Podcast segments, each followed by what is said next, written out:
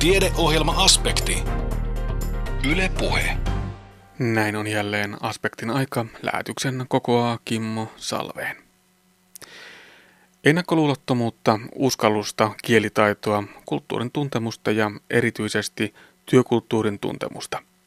Nämä ovat kaikki ominaisuuksia, joita kaivataan, kun ammattiin opiskeleva nuori matkaa ulkomaan työssäoppimis- tai opiskelujaksolle. Tästä aiheesta kuulemme lisää heti aspektin aluksi. Piipahdamme myös filosofia kahvilassa. Aristotele katsoi, että eläimillä on käytännöllistä järkeä, joka auttoi järkeilemään esimerkiksi ruoan hankinnassa, mutta eläimiltä puuttuu kuitenkin teoreettinen järki, kyky ajatella abstrakteja aiheita ja loogisia suhteita. Tämä siis alisti eläimet epätäydellisinä olentoina täydellistä ihmistä varten. Ja toden totta, muun muassa Aristoteleen ajatusten ansiosta tai takia, määrittäkää se itse, kohtelemme eläimiä edelleenkin aika samoin. Kuinka suhtautumisemme eläimiin on siis menneiden muutaman vuosituhannen aikana kehittynyt, siitä kuulemme tässä lähetyksessä kuultavassa Filosofia-kahvilassa. Puhumme myös kouluruuasta. Kuopiossa nimittäin laitettiin piellysmiehet kisaamaan paremman kouluruuan merkeissä. Kouluruuan parantamiseen tähtäävä hanke sai lähtölaukauksensa leikkimielisellä kilpailulla, jossa piellysmiehet saivat tuunata lempikouluruokansa nykyvaatimusten tasolle. Käydään katsomassa, kuinka kilpailussa käy ja kuulostelemassa, mitä kouluissamme tarjottavalle kouluruoalle tänä päivänä kuuluu. Tässä tämänkertaisen aspektimme aiheita. Ranskaa, Espanjaa, Italiaa, Saksaa, Portugalia ja Venäjää. Näin luettelee kansainvälisyyskoordinaattori Unto Keränen opiskelijoiden kielitaitovaatimuksia. Työpaikoilla kaivataan entistä monipuolisempaa kielitaitoa eikä pelkällä englannilla pötkitä enää kovinkaan pitkälle.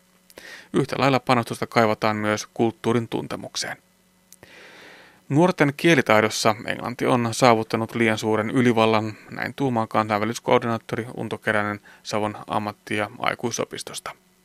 No kyllä minun mielestä näin on asia, koska aika monihan näistä vaihtoon lähtee myös Ranskan, Italia, Espanjaan. Siellä ei välttämättä pärjää englannilla, että olisi hyvä osata sitä heidän kieltään. Ja tietysti niin kuin liike-elämässä, niin kauppojahan tehdään sillä kielellä, missä maassa ollaan.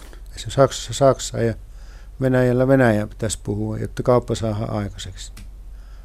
No onko teille tullut ihan palautetta ja kommentteja ja kokemuksia sieltä vaihtoon lähteneiltä opiskelijoilta, että ainakin alku on ollut hankalaa, että vaikka me ajatellaan, että sillä englannilla pärjää mm. missä päin maailmaa tahansa, mutta että se ei ole kuitenkaan se koko totuus. No se, minulla on kokemuksia Ranskasta. Meillä on puutarhaopiskelijoita ollut Ranskassa vaihdossa ja heille on englantia opetettu, ammattisanat ja muut. Mutta eihän sillä osaa kuin opettajat englantia. Et siellä on niin pakko oppia perussanasto ransk- ranskaksi, ammattisanat. Ja moni on antanut palautteen sitten, että ei siitä englannin opiskelusta hirveästi ollut hyötyä. No miten ne opiskelijat sitten siellä pärjäävät, kun tosiaan tulee arki eteen ja huomataan, että yhteistä kieltä ei sittenkään ole? No kyllä sitä niin kuin englannin ja ranskan ammattisanat on aika lähellä toisia, että sitten pystyy arvaamaan. Ja tietysti käsillä puhutaan ja näytetään ja työthän on samanlaisia, puhutaanpa mitä kieltä vaan. Siinä mielessä teidän Kyllä. alanne on, on tässä suhteessa Kyllä. helppo. Eli ainakin tosiaan se Ranska on sellainen, mitä tarvittaisiin. Mitä Kyllä, muuta? ja Espanja, Espanja ja mahdollisesti Italia, sinnekin on paljon menossa vaihtoon. Ja Saksa, se on me huomattu ainakin, että opiskelijoista niin hyvin harva osaa Saksaa puhua ammattioppilaitoksen opi- opiskelijoista.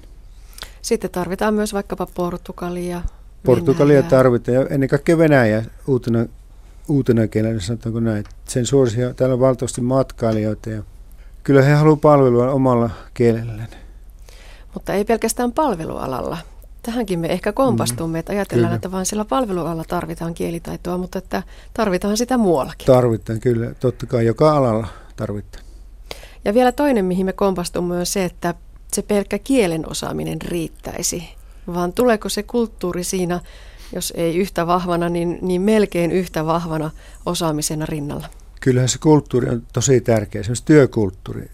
Aivan eri tavalla toimitaan jossakin Unkarissa, Ranskassa kuin meillä, mihin me on totuttu. Että ei se pelkkä kielitaito riitä, vaan tosiaan kulttuurin perustuntemus on hyvin tärkeä asia. Jos palataan sinne omalle alalle, eli luonnonvara-alalle, puutarha-alalle ja vaikkapa sinne Ranskan maalle, niin onko sulla mielessä jo jotakin selviä kulttuurieroja, mihin opiskelijat ovat törmänneet? No esimerkiksi nämä tauot. Siellä tosiaan tehdään töitä se kaksi tuntia yhtä jaksosta ilman mitään taukoja. Meillä on hieman erilaiset nyt tau- tauot siellä.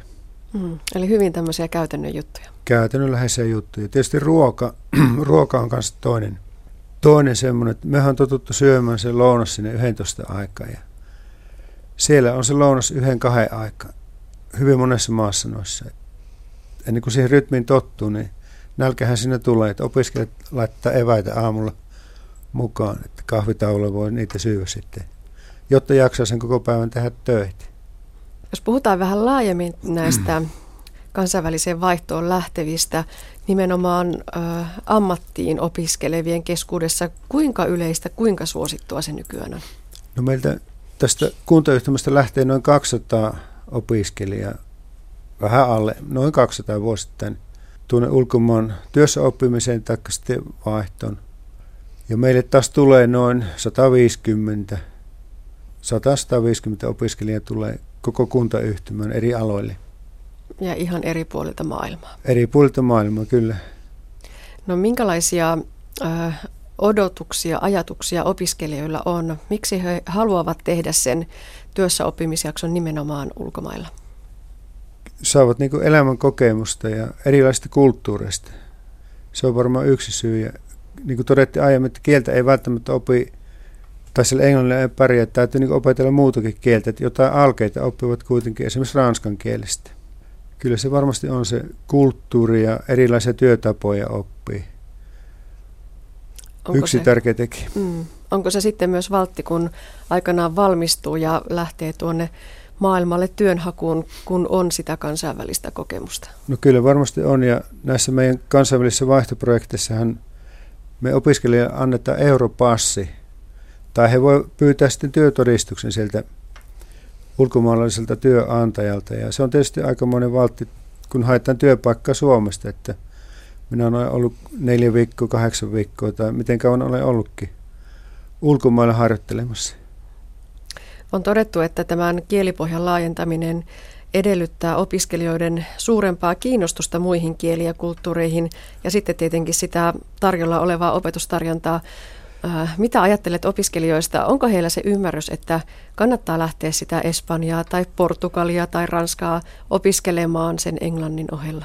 Kyllä minä uskon vakaasti näin. Opiskelijathan käy kansalaisopistossa, kuka käy missäkin opiskelemassa ehtoisesti tätä Espanjaa, koska eihän sitä tarjota ammattikoulussa ainakaan. Ja nyt teillä on sitten käynnistynyt juuri hanke, jonka tavoitteena on lisätä sitten sitä opiskelijoiden kiinnostusta muihin kieliin ja kulttuureihin ja tarjota myöskin niitä, niitä palveluja ja opintoja liittyen sitten tähän. Äh, minkälaisesta hankkeesta on kysymys? Tämä on kieli- ja kulttuurihanke. Siinä opetellaan, niin kuin, opitaan erilaisia näitä harvinaisempia kieliä kahden viikon ajan toukokuussa ja sitten elosyyskuun vaihteessa. Eli tarkoitus olisi, että kaikki, jotka vaihtoon lähtevät, niin heidän tulisi käydä tämä kurssi, intensiivikurssi, ja sitten, sitten vasta menisivät vaihtoon ulkomaille. Tässä aikaa Hauskaa on myöskin se, että puhutaan tällaisesta kesäkoulusta. Ja se taitaa olla näin brändinä aika uusi juttu täällä ammatillisten opintojen puolella. Kyllä, mitä on tätä asiaa tutkittu, niin ei, ei toista, toista sellaista koulua löydy, missä olisi kesäkoulutarjonta. Ja nimenomaan niitä harvinaisia kieliä. Nimenomaan harvinaisia kieliä, kyllä. Meillähän on tarkoitus, että Kuopion yrittäjien kautta tai kauppakamerin kautta tiedotettaisiin myös näitä yrittäjiä, jotka olisivat kiinnostuneet opiskelemaan tämmöisen intensiivikurssin näistä harvinaisemmista kielistä. Tarjotaan heille sellaista mahdollisuutta. Eli myöskin he saisivat sitä kielitaitoa kohennettua kesäkoulun kautta. Kyllä, ja nimenomaan semmoista ammatillista kieltä. Täsmäoppia. Just. No entä sitten tämä KV-tuutor-malli? Onko se sitten enemminkin sitä kulttuurien oppimista, että jos toimit oppaana jostakin maailmalta Suomeen ja Kuopion tullelle opiskelijalle, niin väistämättä se uuden kaverin kulttuurikin tarttuu. No näinhän se on ja tosiaan monessa oppilaitoksessa ei ole tämmöistä aikaisemmin ollut, että nämä opiskelijat ohjaisi, ohjaisi näitä ulkomailta tulevia opiskelijoita. Tämä on tosi hyvä idea. Ja siinä samalla sitten tietysti tehdään kaikenlaisia vierailuita erilaisiin kohteisiin. Nämä tuutorit olisi mukana siinä näihin kansainvälisten työssäoppijoiden kanssa ja samalla tuli sitten kulttuurivaihtoa ja kielitaitokin kohenisi siinä samalla. Kyllä, semmoinen tilanne, jossa kaikki voittavat, koska jos ajatellaan asiaa myös sen ulkomaalaisen opiskelijan kannalta, niin on varmaan aika monta kysymystä, mitä tekisi mieli jollekulle esittää, ja jos se tutor on siinä rinnalla, niin on luonteva Kyllä. tukihenkilö. Se on aivan erilaista, jos siinä on nuori, nuoren kanssa, kun opettajalta kysellä jotakin. Nuoret tietää kaikki tärkeimmät paikat, mihin voi mennä ja ostokselle ja niin poispäin. Näin kertoi kansainväliskoordinaattori Unto Keränen Savon ammatti- ja aikuisopistosta. Toimittajana edellä oli Anne Heikkinen. Hypätään seuraavaksi filosofia kahvilaan, jossa viime syksynä kantavana teemana olivat eläimet ja eläinten oikeudet. Tavat, joilla suhtaudumme eläimiin, juontavat juurensa jo kaukaa historiasta jo niinkin varhaisella henkilöllä kuin Aristoteles ja Descartes on suuri vaikutus siihen jatkumoon, jonka päässä me nyt olemme. Yliopiston lehtori Elisa Aaltola Itä-Suomen yliopistosta puhui filosofiakahvilassa ihmisten ja eläinten suhteesta menneiden vuosituhansien aikana.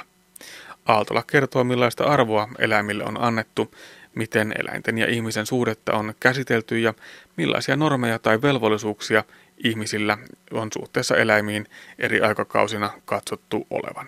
Aristoteles jo puhui eläinten asemasta, mutta hänellä oli aika tämmöinen äm, välineellinen käsitys eläimistä siinä mielessä, että hän uskoi tämmöiseen kosmologiseen järjestykseen, jota kutsutaan myös teleologiaksi, ja sen puitteissa epätäydelliset asiat palvelee täydellisempiä asioita. Eli universumia määrittää tämmöinen erilaisten täydellistymisprosessien kuvio, jonka huipulla oikeastaan on se ihminen, koska ainoastaan ihminen kykenee Aristoteleen mukaan teoreettisen järjen käyttöön. Ja tästä syystä eläin on ikään kuin tarkoitettu tässä kosmologisessa järjestyksessä ihmisen käytettäväksi. Aristoteles ajatteli, että eläimillä on käytännöllistä järkeä. Hän puhuu siitä, kuinka varpuset piilottaa siemeniä ja löytää ne siemenet myöhemmin samasta paikasta. Eli ne kykenee käytännössä järkeilemään. Mutta tämä teoreettinen järki, kyky ajatella vaikkapa abstrakteja asioita tai loogisia suhteita, olisi ollut semmoinen seikka, joka eläimiltä puuttuu. Ja tästä syystä siis ihminen olisi täydellisempi olento kuin eläin, ja eläin olisi tarkoitettu ihmistä varten. Ja tämä, tällainen näkökanta on jäänyt aika vahvasti elämään, koska yhä edelleen paljon puhutaan siitä, että eläimen asema todellakin on olla ihmisen käytettävänä, että se on jollain tapaa luonnollista, luonnon kiertokulun kautta itsestään selvää, että eläimiä käytetään sillä tapaa, kun niitä nykyään käytetään.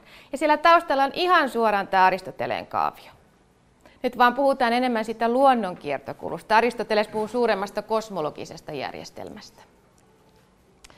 No myöhemmin keskiajalla Tuomas Akvinolainen toisinti tätä Aristoteleen ajattelua, niin kuin hän muutenkin filosofiassaan yhdisti uskonnollisia teologisia vivahteita Aristoteleen ajatteluun.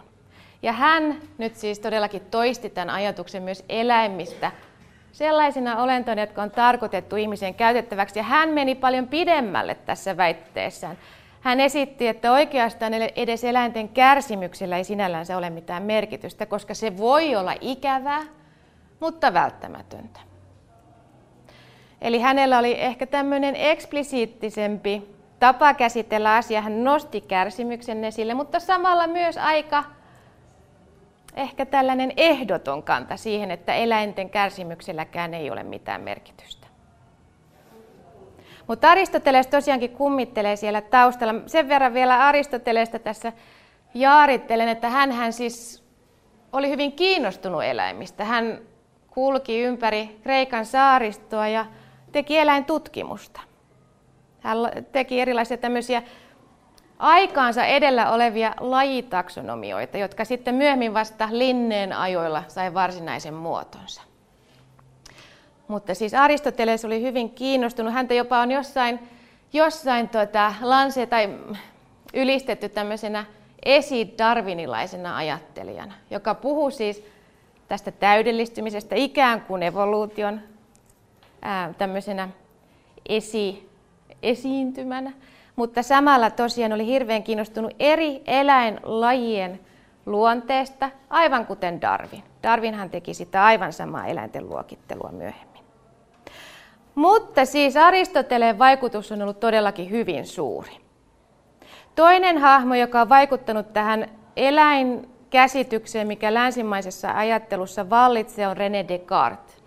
Ja yleensä tämä Descartes on, on se hahmo, joka mainitaan ihan ensimmäisenä. Ja tämä johtuu siitä, että Descartes on jäänyt elämään semmoisena hyvinkin armottomana hahmona. Hän oli hyvin innokas vivisektion harjoittaja, eli vivisektiolla viitattiin eläinten elävältä leikkelyyn siten, että eläintä ei ollut tietenkään tainutettu tai nukutettu, koska sellaisia tainutus- tai nukutusaineita ei silloin vielä ollut. Eli puhutaan 1600-luvusta ja, ja Descartes tosiaankin hyvin innokkaasti lähti mukaan siihen uuteen, yleensä ylhäisön miesten innostuksen leikellä eläimiä. Yleensä koira naulattiin tassuistaan pöytään, minkä jälkeen se sitten avattiin ja tutkittiin, mitä sieltä löytyykään. No tietysti tässä koira huusi kuin syötävä.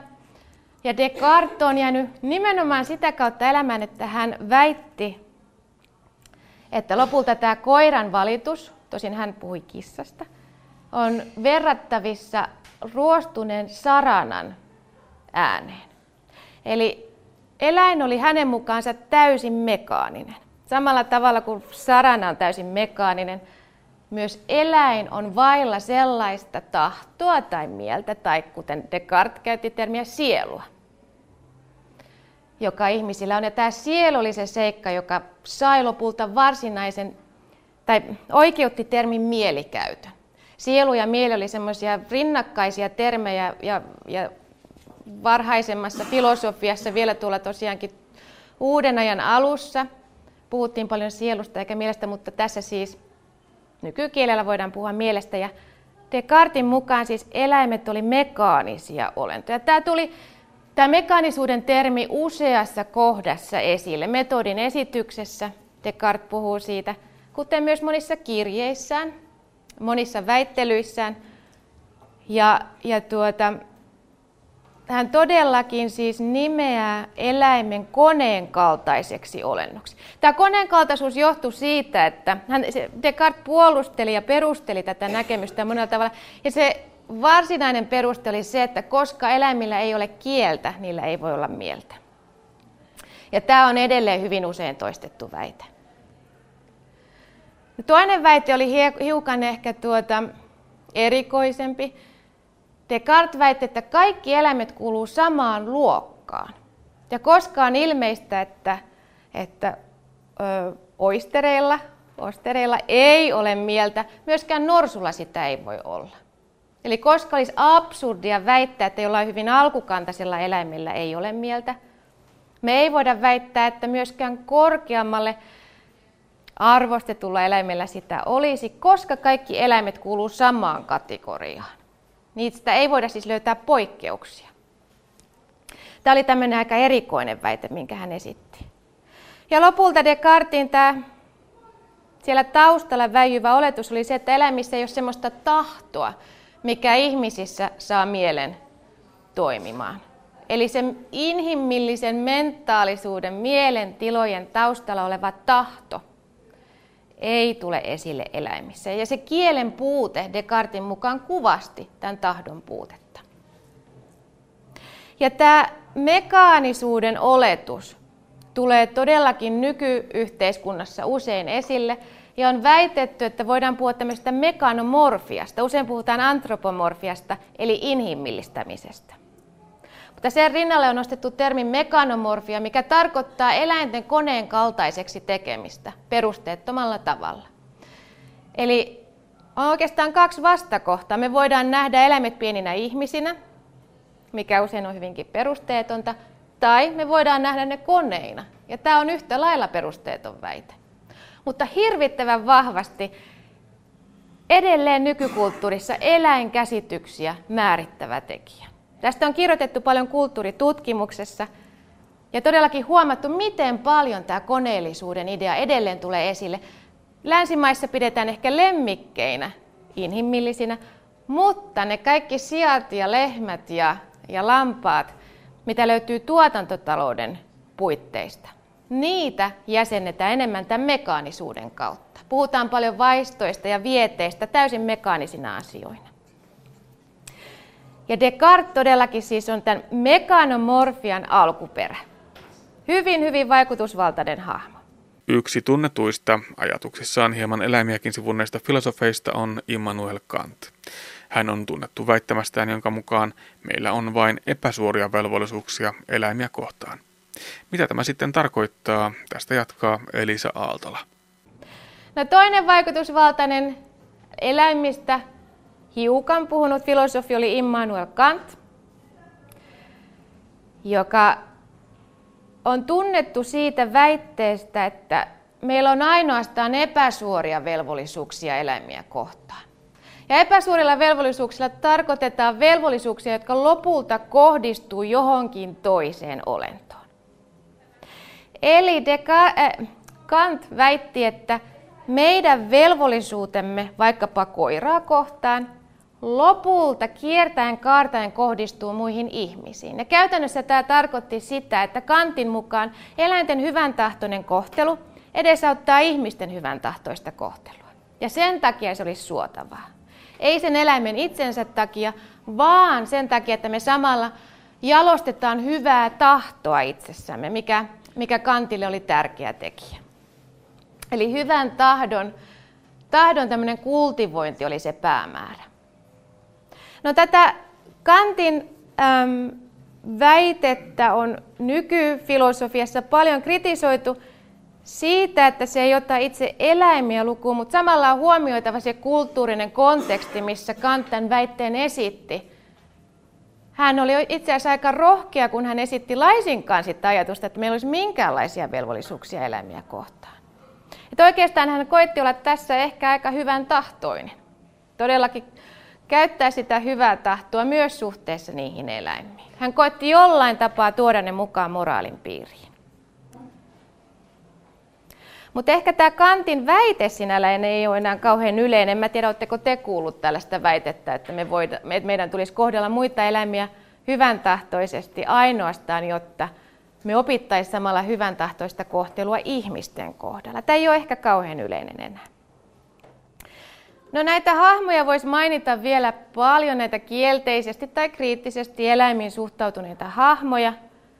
Mutta ehkä mä nyt voin tässä tiivistää sen perusajatuksen, mikä monien näiden filosofien ajattelussa tulee esille. Ne on kaksi eri tämmöistä teemaa. Toinen niistä on dualismi. Dualismilla viitataan kahtia jaotteluun, semmoisten dikotomioiden rakentamiseen eri luokkien välillä, mustavalkoistamiseen. Ja dualismi on länsimaisen eläinsuhteen se kaikkein vaikutusvaltaisin taustatekijä. Oletus siitä, että ihminen on täysin erillinen luokka suhteessa kaikkiin muihin eläimiin. Ja mä käytän tässä nyt termiä muut eläimet, koska mekin kyllä ollaan eläimiä. Mutta dualismi ei halua ehkä sitä kovinkaan paljon ottaa lukuun jopa tämmöinen Darwinin, darwinilainen tai Darwin, Darwinin ajatukset että evoluution hyväksymä, hyväksyvä tota, ajattelu ehkä siltikin haluaa erottaa ihmisen jotenkin hyvinkin erilaiseksi luokaksi suhteessa muihin eläimiin. Ja dualismi siis tekee mustavalkoistamista myös, eli ei ainoastaan tehdä erottelua, vaan tehdään tämmöinen vastakohtaistava erottelu. Eli ihminen on sitä, mitä eläin ei ole. Ja se on aika yllättävää, kuinka usein ihmisyyttä käsittelevissä dokumenteissa tai kirjoissa tai lehtikirjoituksissa aloitetaan siitä, mitä eläimiltä puuttuu. Eli mietitään, että toisin kuin eläimet, ihminen pystyy vaikkapa tietoisuuteen, tai toisin kuin eläimet, ihminen on aina ollut kulttuurinen olento. Tehdään tämmöisiä vastakkainasetteluita, jotka sinällänsä saattaa olla virheellisiä. Mutta siis halutaan määritellä ihmisyyttä eron teon kautta. Ja se on aika mielenkiintoista, minkä takia näin täytyy tehdä. Eikö olisi myös ihan relevanttia pohtia sitä, miten me ollaan eläimellisiä. Mitä me jaetaan muiden eläinten kanssa. Mutta tosiaankin dualismi on hyvin, hyvin suuressa roolissa. Toinen tähän dualismiin liittyvä tekijä on arvohierarkioiden rakentaminen. Ja ne on ollut hyvin ehdottomia myös nykykulttuurissa. Eli oletetaan, että ihminen on objektiivisessa mielessä jonkinlaisen arvohierarkian yläpuolella. Kaikissa eri tekijöissä tai tilanteissa eläintä arvokkaampi olento tai erinomaisempi olento. Ja tässä nyt on tärkeä termi tämä objektiivisessa mielessä, eli oletetaan, että jos tänne nyt tulisi jostain ulkoavaruuden olento meitä tarkastelemaan, niin hänkin havaitsisi sen, että ihminen todella omaa universaalia, absoluuttista, objektiivista arvoa, joka on korkeampi kuin kaikkien muiden eläinten arvo. Ja tämä tietysti saa kristillisiä juuria, tämä ajatus Mooseksen kirjassa, ensimmäisessä Mooseksen kirjassa jo todetaan, että ihminen on Jumalan kuva. Ehkä tämä arvohierarkian luominen on saanut sieltä erityisesti kimmoketta. Nykyään tietysti myös evoluutioteoriaa käytetään tukemaan samaa väitettä siinä tikapuumallia käyttävässä evoluutioteorian tulkinnassa, jonka mukaan evoluutio on tämmöinen lineaarinen tika, tikaspuu, jonka yläpäässä on ihminen. Nykyään paljon puhutaan myös siitä, että evoluutiota pitäisi jäsentää pensaaksi tai verkostoksi, missä eri lajit on lähteneet omiin suuntiinsa, mutta sitten törmää siellä täällä toisiinsa, jakaa paljon, eikä voida asettaa mitään ehdotonta hierarkiaa lajien välille. Mutta tämä tikaspuumalli on, on osaltaan edesauttanut sitä oletusta, että ihminen on täydellisempi, loistava, Jumalan kuva. Oikeastaan sellainen aurinkokuningas, joka on tämän planeetan hienoin luomus. Ja tämä tukee sitten todellakin sitä, että eläinten arvoa pidetään usein hyvinkin alhaisena. Ja velvollisuuksia eläimiä kohtaan saatetaan mitätöidä.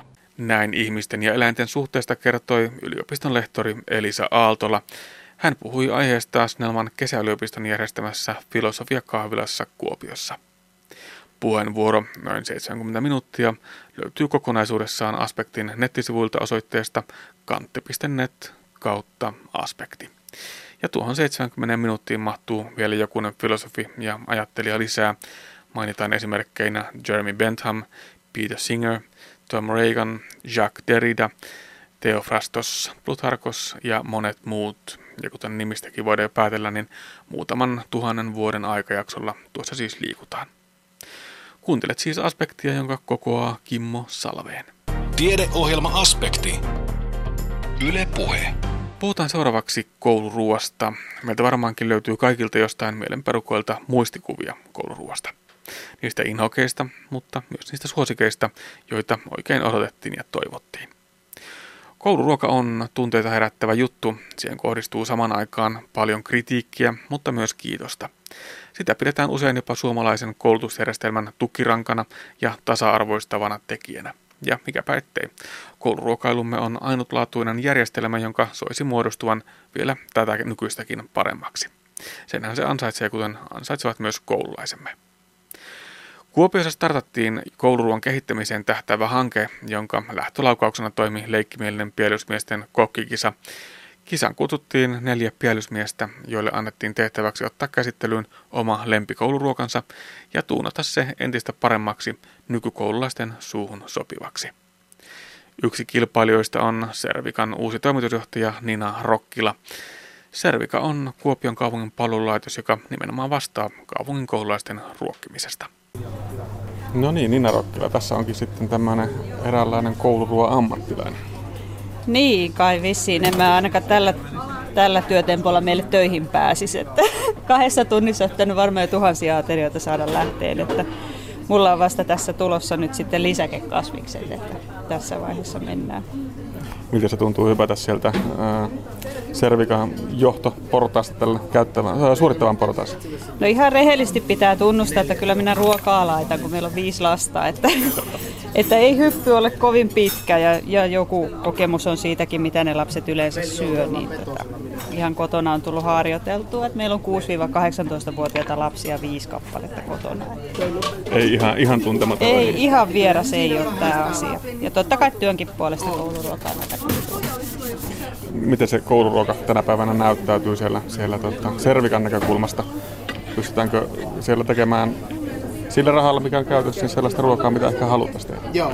No yleensäkin kouluruokahan on, on pieni ihme, että niillä, niillä määrärahoilla kyllä tosiaan hyvän ruoan tekeminen on jo temppu sinänsä, mutta varmaan se, mitä nyt Servikasta ajatellaan ja kouluruoasta, niin varmaan enemmän jatkossa kuunnellaan niitä meidän lapsiasiakkaita. Et pyritään siihen, että se lasten ääni kuuluisi enemmän siellä lautasella ja Minusta ainakin on näin, että kun yhteiskunnan varoja käytetään kouluruokaan, niin pitäisi tarjota semmoista ruokaa, mistä lapset tykkää, mitä he syövät. Että ei, ei tavallaan niin kuin ravitsemus edellä pelkästään, totta kai terveellistä ja maistuvaa, mutta sillä tavalla myös, että ne vaihtoehdot on semmoisia, että lapsi oikeasti maistuu. Pidän tärkeänä sitä. Mitä tämän päivän lapset sitten syö mieluiten? Yleensä lapset on kyllä aika semmoisia konservatiivisia asiakkaita, että ihan ne selkeät perusruuat. Että semmoinen tietty selkeys yleensä ruoan tekemisissä, että ei mitään, ei liian maustettua, ei liian semmoisia vaikeita raaka-aineita. Että ihan siis vuodesta toiseenhan suosikkeja on ne lihapullat ja makaronilaatikot ja ne ihan tavalliset suomalaiset perusruuat. Niin kyllä ni, niitä ihan voi jatkossakin tarjota. Ja tosiaan semmoista edullista hyvää perusruokaa, niin sitä on mun mielestä suomalainen kouluruoka. Eli aika konstailematonta. Kyllä, joo. Kouluruoan yhteydessä aina puhutaan siitä hinnasta ja rahasta, mutta sitten joskus aina tuntuu, että se niinku tekijöiden ammattitaito unohtuu, että o, kyllähän hyvää ruokaa voi tehdä edullistakin raaka-aineista. Et nehän ei ole mitenkään käänteiset asiat keskenään, päinvastoin jopa. Et mun mielestä taitava kokki tekee kyllä niin kuin halvemmistakin raaka-aineista hyvän aterian. No nyt ollaan siis tosiaan täällä, täällä tuota tekemässä kouluruokaa ikään kuin melkeinpä. Tai ainakin ysiluokkalaisille ehkä vähän, vähän arvioitavaksi, että, että, että mitäs itse teet tässä? Tässä on nyt vihanneksia, kasviksia tuossa. Joo, tässä on kasvislisäkkeet tekeillä, että tein tuommoisia aika selkeitä kokonaisuuksia, tomaattia, kurkkulohkoja. Vähän, nyt oli aikaa täällä, täällä koekeittiössä näitä vähän tällä lailla koristellakin, mutta tota, pääruoasta tulee sitten ihan peruslohimedaljongit kylmäsavuhöystöllä ja sitten tulee perunaporkkana muhennos. Aika tavallinen voisi olla kouluruoka, ehkä toi kylmäsavulohi ei nyt ihan hinnan puolesta siihen mahtuisi, mutta tota, semmoinen hyvin, hyvin niin kuin, myöskin niin kuin aikuisten hyvin hyväksymä ruoka. Yleensäkin kalan käyttöähän meillä kaikilla on muutenkin varaa lisätä, niin kala, kala on nykyään hyvä ja suosittu raaka-aine. Tämä taisi olla toinen kalaateria täällä jo. Aha, joo, ollaan täällä Itä-Suomessa.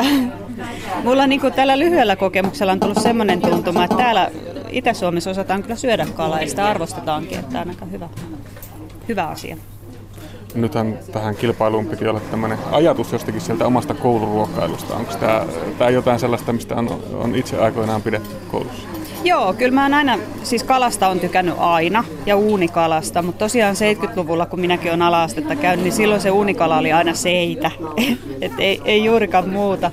Et nykyään on, on niin kuin näin, että kouluruossakin on, on varaa niin kuin vaihdella, että jos on niitä edullisempia päiviä, niin kyllä jonain päivänä on varmasti varaa sitten tämmöisiä pikkusen hinnakkaampiakin raaka-aineita käyttää. Toivotaan, että meillä on varaa tarjota, että se olisi oikein hyvä, että kouluruokasuosituksen mukaan nyt joka tapauksessa kerran viikossa yksi aterioista pitää olla kala.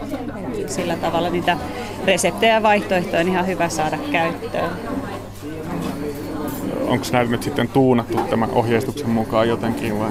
Joo, toi, ehkä toi höystö on semmoinen, että se on nyt tuunattu.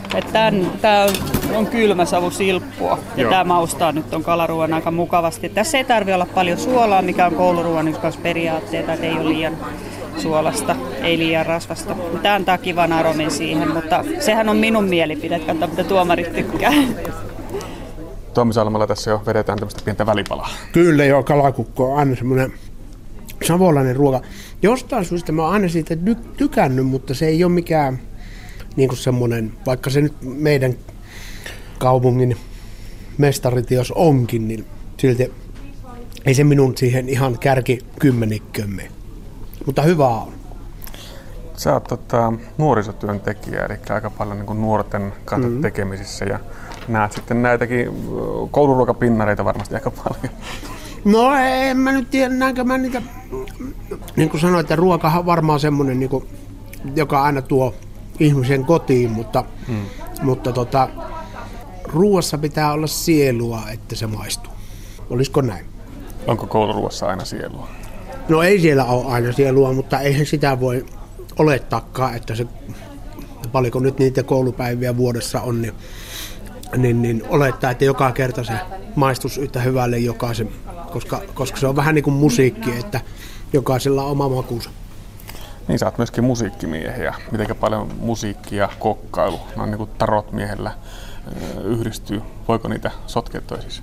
Kyllä, ilman muuta. Ja onhan niitä ollut kaiken näköisessä. Markokin teke. Marko ei nyt välttämättä toinen laulaja niin perustaja ja sen niin ei välttämättä hirveän hyvä siinä kokkailuhommassa on, mutta se, että, että tota, niin, niin, mutta niin kuin musiikki ja ruoka on aina niin kuin sopinut hyvin eteen. Kummassakin ollaan, niin kuin se on tietyllä tavalla taiteen laji, että, että sitä pystyy tekemään huonosti tai sitä voi tehdä hyvin. Tietenkin siinäkin on sama asia, eli se on mielipide, mikä niin kuin määrää sen, mistä tykkää. Näin se varmasti on. Mm. Ja tänne on nyt sitten tultu altistamaan näitä omia ajatuksia ruoanlaitosta. Eli, eli te olette valkannut tosiaan jonkun vanhan ikään kuin hyväksi havaitun kouluruuan. Ja, ja tota, mikä tämä ruoka, minkä valitsit, niin oli? No spagetti. No ei spagetti bologna. Silloin kun oli itse koulussa, niin se oli vain äh, spagetti kastiketta ja spagettia. Joku tämmöinen nimi sillä oli, mutta tai jauhelihakastike, miksi sitä nyt sanottiinkaan, ja spagettia. Mutta, mutta sitten mä ajattelin niinku sen, ehkä semmoisen italialaisen maun tuoda siihen mukaan sitten vähän. Minkä takia tämä spagetti on nimenomaan jäänyt koulujalta mieleen?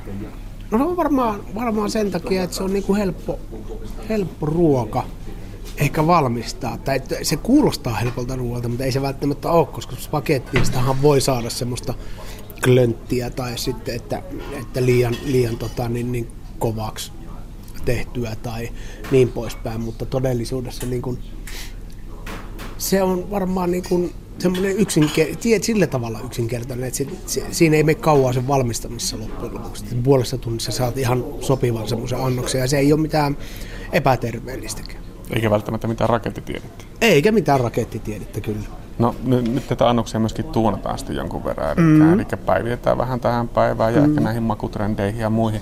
Mikäs tämä sun kikki tässä nyt sitten on? No kyllä mulla on ihan perus chili ja tuoreet yrtit varmaan toinen se juttu. Eli ei käytetä mitään kastikkeita, tai siis valmistamisia juttuja.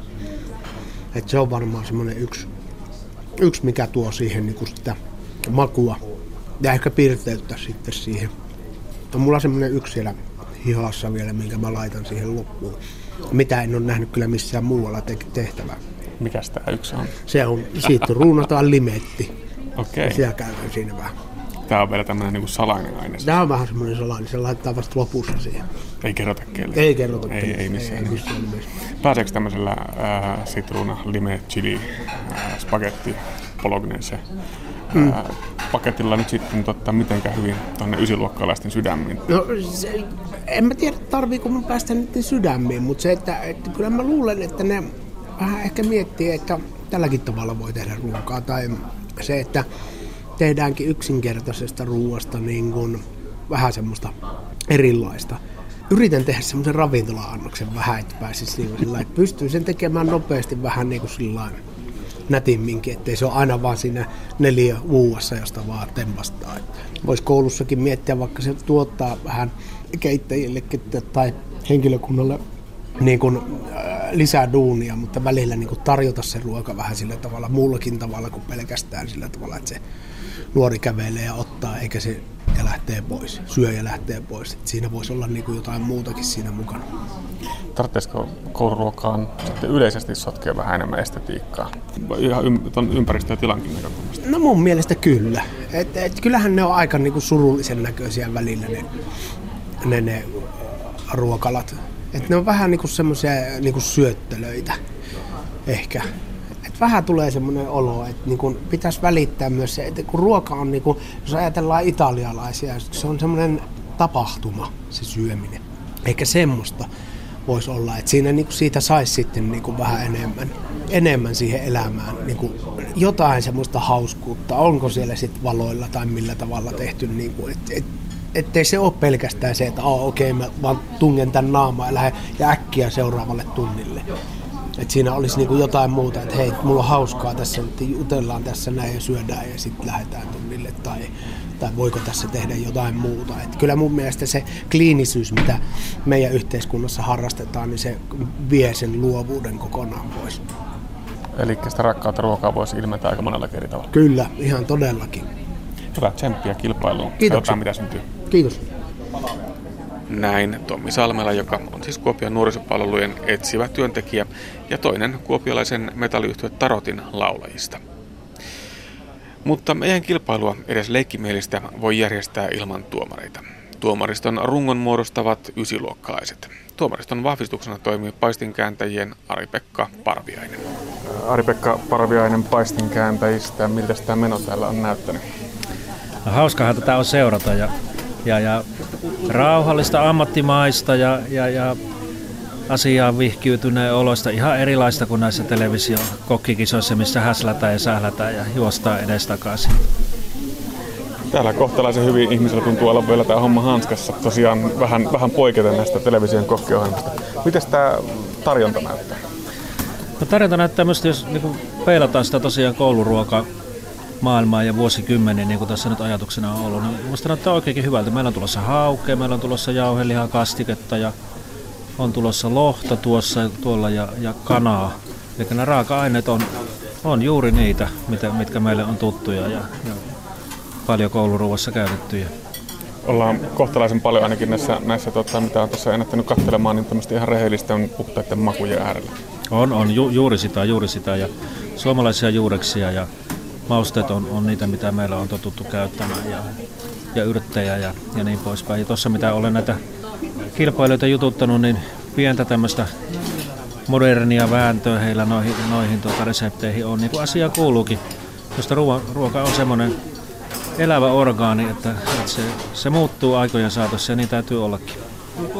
Trendit varmasti aina näkyy, niin kuin vaikkapa, vaikkapa tässä Tommi Salmella vääntelee pastaa. Joo, kyllä. Ja sitten toisaalta perinteistä perinteisen jauhelijan kastikesen pastan kanssa. Että, että, oikein hyvä yhdistelmä ja varmasti juuri sellainen, mitä niin kuin nuoriso ja lapset vuosikymmenestä toiseen kyllä syövät. Miten helppo näitä eri valintoja, mitä täällä nyt on sitten esillä, niin on, on tota, siihen pieneen pieneen budjettiin, mikä peroppilas monesti tuntuu kouluissa olevan jo mahdollista. Joo, se, sitä mä en lakkaa ihmettelemästä, miten, miten vähän reilun euron budjetilla voidaan tehdä sellaista ruokaa kuin suomalaisissa kouluissa tehdään. Et se, on, se on minusta se on niin mahdoton yhtälö kerta kaikkiaan, että suuri hatunnosto ja kumarus niille ihmisille, jotka, jotka tuota siitä siitä selviytyvät niillä resursseilla, mitä niillä tänä päivänä on. Totuuden nimessä on sanottava, että nämä, nämä hankinnat ei missään nimessä kyllä mahdu siihen budjettiin. Kyllä tässä budjetti on ylittynyt varmaan kymmenkertaisesti. Ari-Pekka Parviainen kauko siitä, kun itse olet käynyt kouluruokaa edellisen kerran no jos omista kouluajoista puhutaan, niin kyllähän siitä jo 30 vuotta reilusti on. Onko sen jälkeen tullut käytyä koulussa syömissä? No tota, itse asiassa kyllä mä olen joitakin kertoja. Tietysti omien lasten, ne, he, nekin lapset, omat lapsetkin ovat jo maailmalla yli 20-vuotiaita. Ja sitten meillä paistinkääntäjillä on, on hyvin hauska vuotuinen tapahtuma tuolla Lahdessa. Järjestetään nimenomaan tämmöinen kouluruokatapahtuma ja siellä olin viime keväänä mukana, jossa koululaiset valmistavat vanhemmille ja, ja, ja tuttavilleen sellaisen juhlaillallisen. Ja olin siellä vieraana ja se oli hyvin hauska tapahtuma ja silloin tuli syötyä kouluruokaa. Millainen tuo mielikuva tämän päivän kouluruoasta niin kuin sisällöllisesti? No, mulla on aika positiivinen mielikuva suomalaisesta kouluruuasta, että, että siinä huomioidaan trendejä ja, ja, ja tota, se on, se on sellainen käsitys, että se on paremmassa maineessa, mitä se jossakin vaiheessa oli tänä päivänä. mutta aina voi ilmeisesti vähän myöskin parantaa. No varmaan voi, mutta kun taas tullaan siihen resurssikysymykseen, niin, niin jos, jos sitä resurssoitaisiin enemmän, niin mitä meillä tarjottaisiinkaan koulussa. Ja kyllä tässä, jos esimerkiksi verrataan taas sitten, vaikkapa Englanti on myös sellainen hyvä esimerkki, jossa, jossa syödään kuorotettua kalaa ja, ja ranskan perunoita ja, ja perunalastuja ja, ja juodaan sokeroituja limppareita, niin ja siitä maksetaan paljon paljon enemmän mitä meillä, niin, niin kyllähän meillä nyt ollaan sentään niin kuin ihan, ihan eri lähtökohdissa jo ihan terveydellisestikin näkökulmasta ajateltuna. Kiitoksia. Katsellaan mitä tässä syntyy ja katsellaan, josko näistä joku vielä eksyy tuonne koulujen lautasille. Kiitoksia, näin me teemme. Mielenkiinnolla odotan näitä lopputuloksia. Savon Sanomien toimittaja Seppo Kono Kononen luottaa omassa setissään perinteisiin, puhtaisiin ja kotoisiin raaka-aineisiin. Ja kyllä, kalaahan sieltä on tulossa. Tästä pitäisi tehdä valakokastike, kunhan onnistuu. Nyt on liian kuumalla. Missä sanopas, mistä tämä pannaan pienemmälle? Täällä näitä nappuloita tuntuu olevan. Se onko se ykkönen iso vai? Kalakokastike. Tämä on vähän tarpeeton, kun se olisi voinut nämä kalaa, semmoista lettuja tekisi ja muussa, että olisi voinut olla viiliäkin ja sillä stilliä siinä, mutta jos nyt tekisi tämmöisen valakokastikkeen. Eli kala äärellä tässä ollaan. Mikä? Kala, kala, joo. Minä olen oppinut arvostamaan kalaa tuossa ihan työssä sillä viisi ja Eero Kokkarinen tuo vapaa-ajan kalasta ja se puuhamies on pitänyt minua aina verkolla mukana ja paljon siellä oppinut. Ja sitten hallikauppiat on tullut hyviksi ystäväksi siinä, Launosen Ilkka siinä Heikin kalassa ja Ratikas ja Hanna siellä Hiltusen puolella. Että niiltähän on saanut paljon ohjeita ja neuvoja.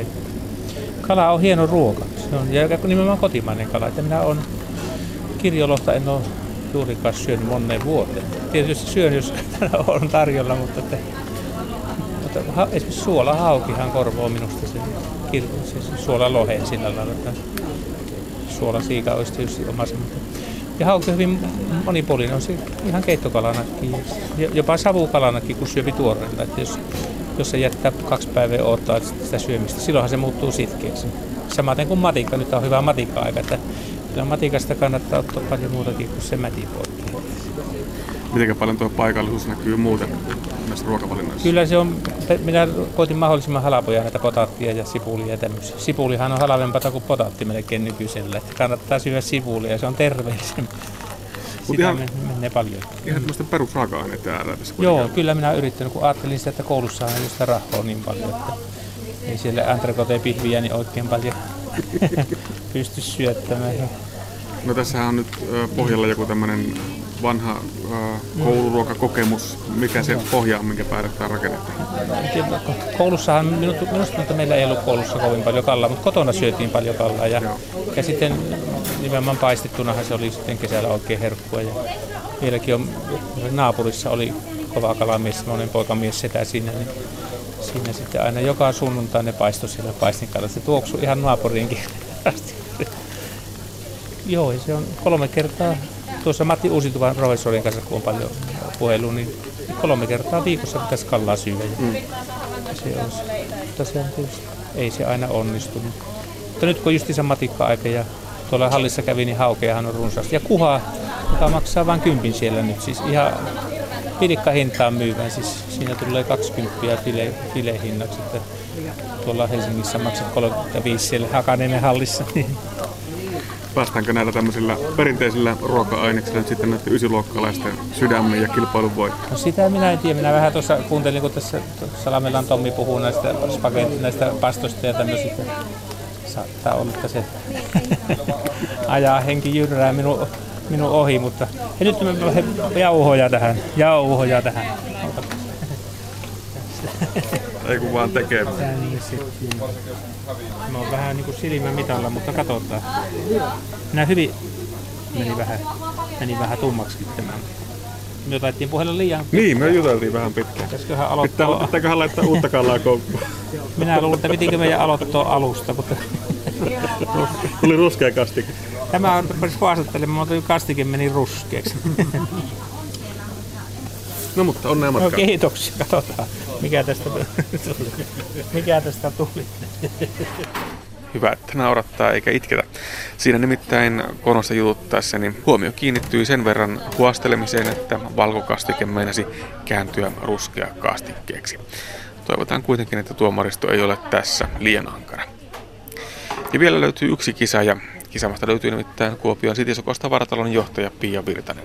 Kokosta ja kanaa. Katsotaan mitä täältä löytyy. No tänään tulee kookoskanan keittoa meille. Minkä takia just kookoskanakeitto? No se kanakeiton resepti juontaa juurensa sinne mun ala-asteaikoihin ja mä siihen ihastuin ja aikana niin sitten sen, sen sieltä meidän koulun keittäjältä sen ohjeen pyysin ja tämä on nyt sitten tuunattu versio tähän päivään. Kookoskanakeitto. Ei kuulosta, niin kuin, ei herätä minkäännäköisiä herä, niin kuin kelloja Okei. meikäläisen päässä. En ole ikinä varmasti maistanut sellaista, en koulussa enkä koulun ulkopuolella. Onko tämä nyt ihan teillä päin sitten ollut tyypillistä kouluruokaa? Tai no ylipäätään missä päin? Ää, tota, no mä oon tuolta Etelä-Savosta lähtöisin, eli semmoinen pieni kyläkoulu kuin Kolman kyläkoulu, josta mä oon lähtöisin. Ja siellä tätä syönyt, mutta silloin ei siinä ollut siinä keitossa koukosta, eli tämä on tämä tuunattu versio. Aivan, aivan. Eli nyt päästään tähän niin kuin homman ytimeen. Eli Joo. ollaan tosiaan tuunaamassa näitä vanhoja Kyllä. hyviä ruokia. Juuri näin. Millainen tota, ajatusprosessi tässä nyt on käyty läpi, kun tätä on mietitty näitä vaihtoehtoja? Oliko, oliko muita kandidaatteja? Itse asiassa tämä oli äärimmäisen helppo, koska tämä, oli niinkö, tämä on ollut mulle tärkeä resepti ja mä oon tätä tehnyt niinkö aika paljon. Mutta se, että se muotoutui just tähän kisaan kookoskanakeitoksi, niin tota, se ehkä tuli vaan sieltä niiden arkikeittiötuntien kautta, että ei niinku sen kummempaa siinä. Että se kanakeitto oli se mun juttu ollut silloin pienempänä, niin siitä se lähti. Onko tämä kanakeitto hinnaltaan semmoinen, semmoinen, mitä voisi kuvitella, että koulussa voitaisiin tänä päivänä valmistaa? Ne hinnat on painettu aika alas. No mä toivoisin, että kyllä. Eli raaka-aineethan on aika simppelit loppupeleissä, että kunhan päästään sitten valmista keittoa maistelemaan, mutta tota, uskoisin, että voisi jopa olla, mutta itse asiassa täällä varmaan taitaa asiantuntija olla paikalla sen puolesta sitten tarkemmin laskemaan nämä eurot. No kana ja kookosta, se on selvää, että niitä Kyllä. siihen tulee. Mitäs muuta tähän laitetaan? No tietenkin mausteita ja perunaa, porkkanaa, kasviksia, sipulia.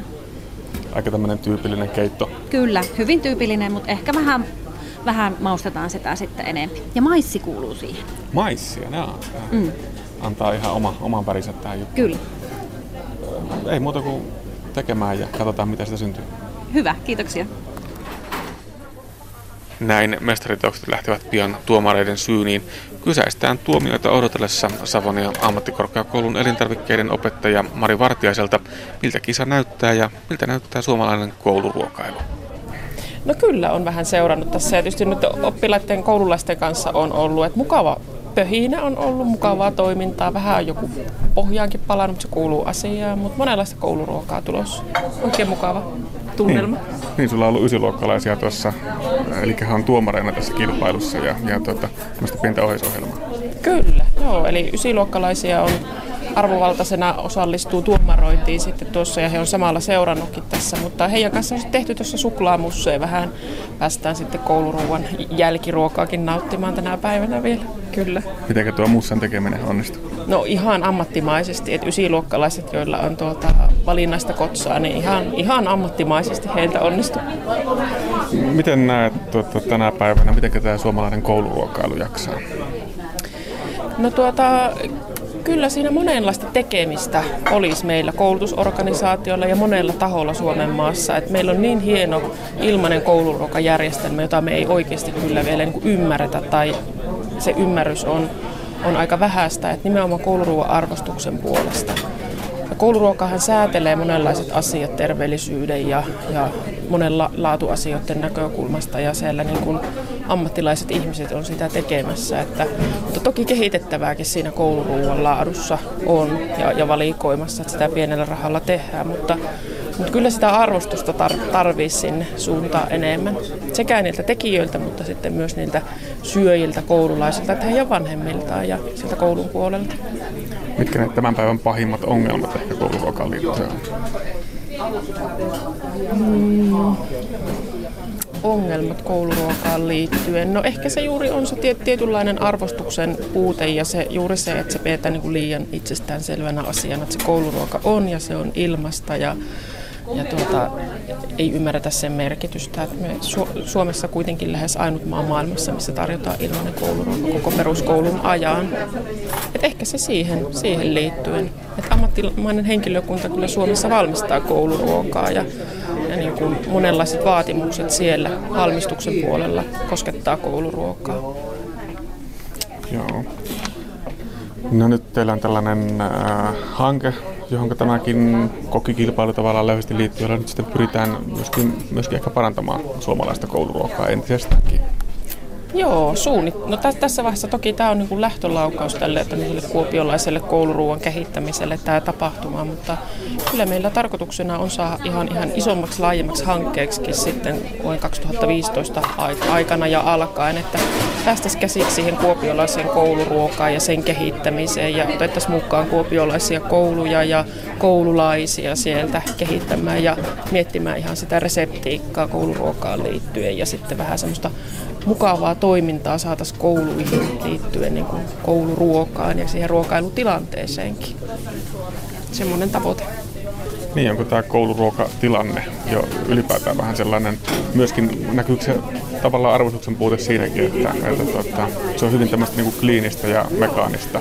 Kyllä, kyllä, toki sillä on iso merkitys. Se tila, tila missä syödään, se tilanne kokonaisuudessaan, kaikki se ää, mitenkä, miten tila on sisustettu, miten se on otettu huomioon, että niin tämmöinen voidaan puhua kouluravintoloista ja, ja toki se, että peruskouluissa kouluruokailu on osa sitä opetussuunnitelmaa ja siellä voi liittyä tapakulttuuriin kuuluvia asioita ja se niin kuin, tulisi olla semmoinen luontainen, luontainen osa sitä koulupäivää ja semmoinen ää, rauhoittumisen hetki ja, ja niin kuin mukava hetki päivässä. Että sillä on iso merkitys, että missä tilassa esimerkiksi ollaan ja siihen liittyen voidaan tehdä aika paljon. Jos mietitään syömistä, millainen se on aikaisemmin ollut se syömistilanne, niin sehän on ollut semmoinen hyvin yhtenäinen perheyhteinen ja tällainen ää, tiivis hetki perheen kesken kotonakin, mutta kun kodeissakaan se ei ole enää tänä päivänä sitten, miten niin kuin tämmöiset asiat vaikuttaa siihen suhtautumiseen, että, että, että onko, onko ruokailu tavallaan ruokailuhetkenä kokenut jonkunnäköisen inflaation?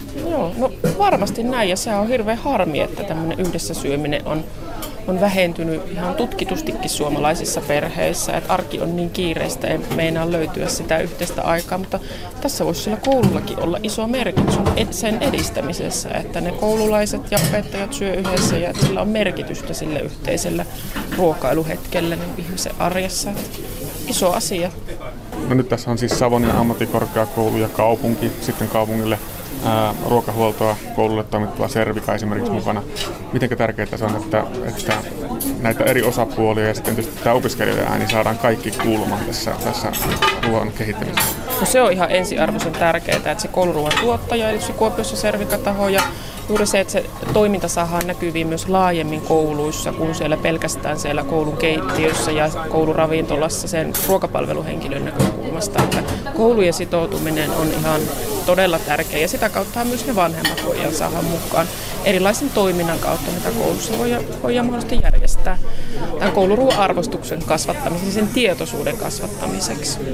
Ja sitten kyllä meillä on tarkoitus saada niitä, niin kuin kerroinkin tuossa, niitä koululaisia aktiivisesti mukaan erilaisen toiminnan merkeissä ja, ja antamaan sen, niin kuin sen mielipiteensä sitä kouluruuasta ja mihin päin sitä voitaisiin viiä.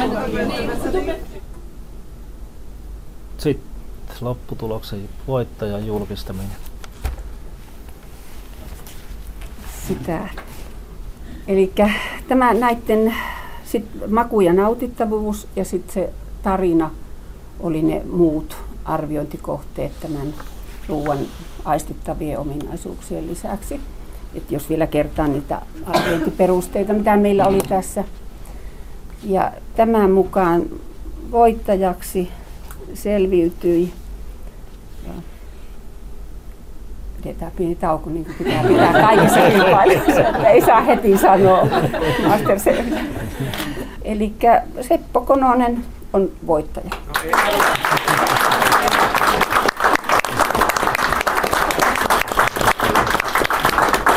Ja toiset tasaisesti sitten kaikki hopealla. Tässä kisassa oli tällainen hopeaa saimme tänään täällä. Mm, täältäkin. Tätä ei kyllä suku usko. Näin onnitellut siis Seppo Konoselle voitosta, josko se suku uskoisi, kun ratiossa kerrotaan. Tuomariston päätöksistä edellä kertoi Savonin ammattikorkeakoulun ruokatuotannon lehtori Sinikka Määttälä. Näin on siis Kuopiossa startattu kouluruoan kehittämiseen tähtäävä hanke, Toivottavasti tuloksena on hyvää ja maittavaa kouluruokaa. Eiköhän. Ja näin päättyy tämänkertainen aspektimme. Lisää aspektin aiheista internetissä osoitteessa kantti.net kautta aspekti.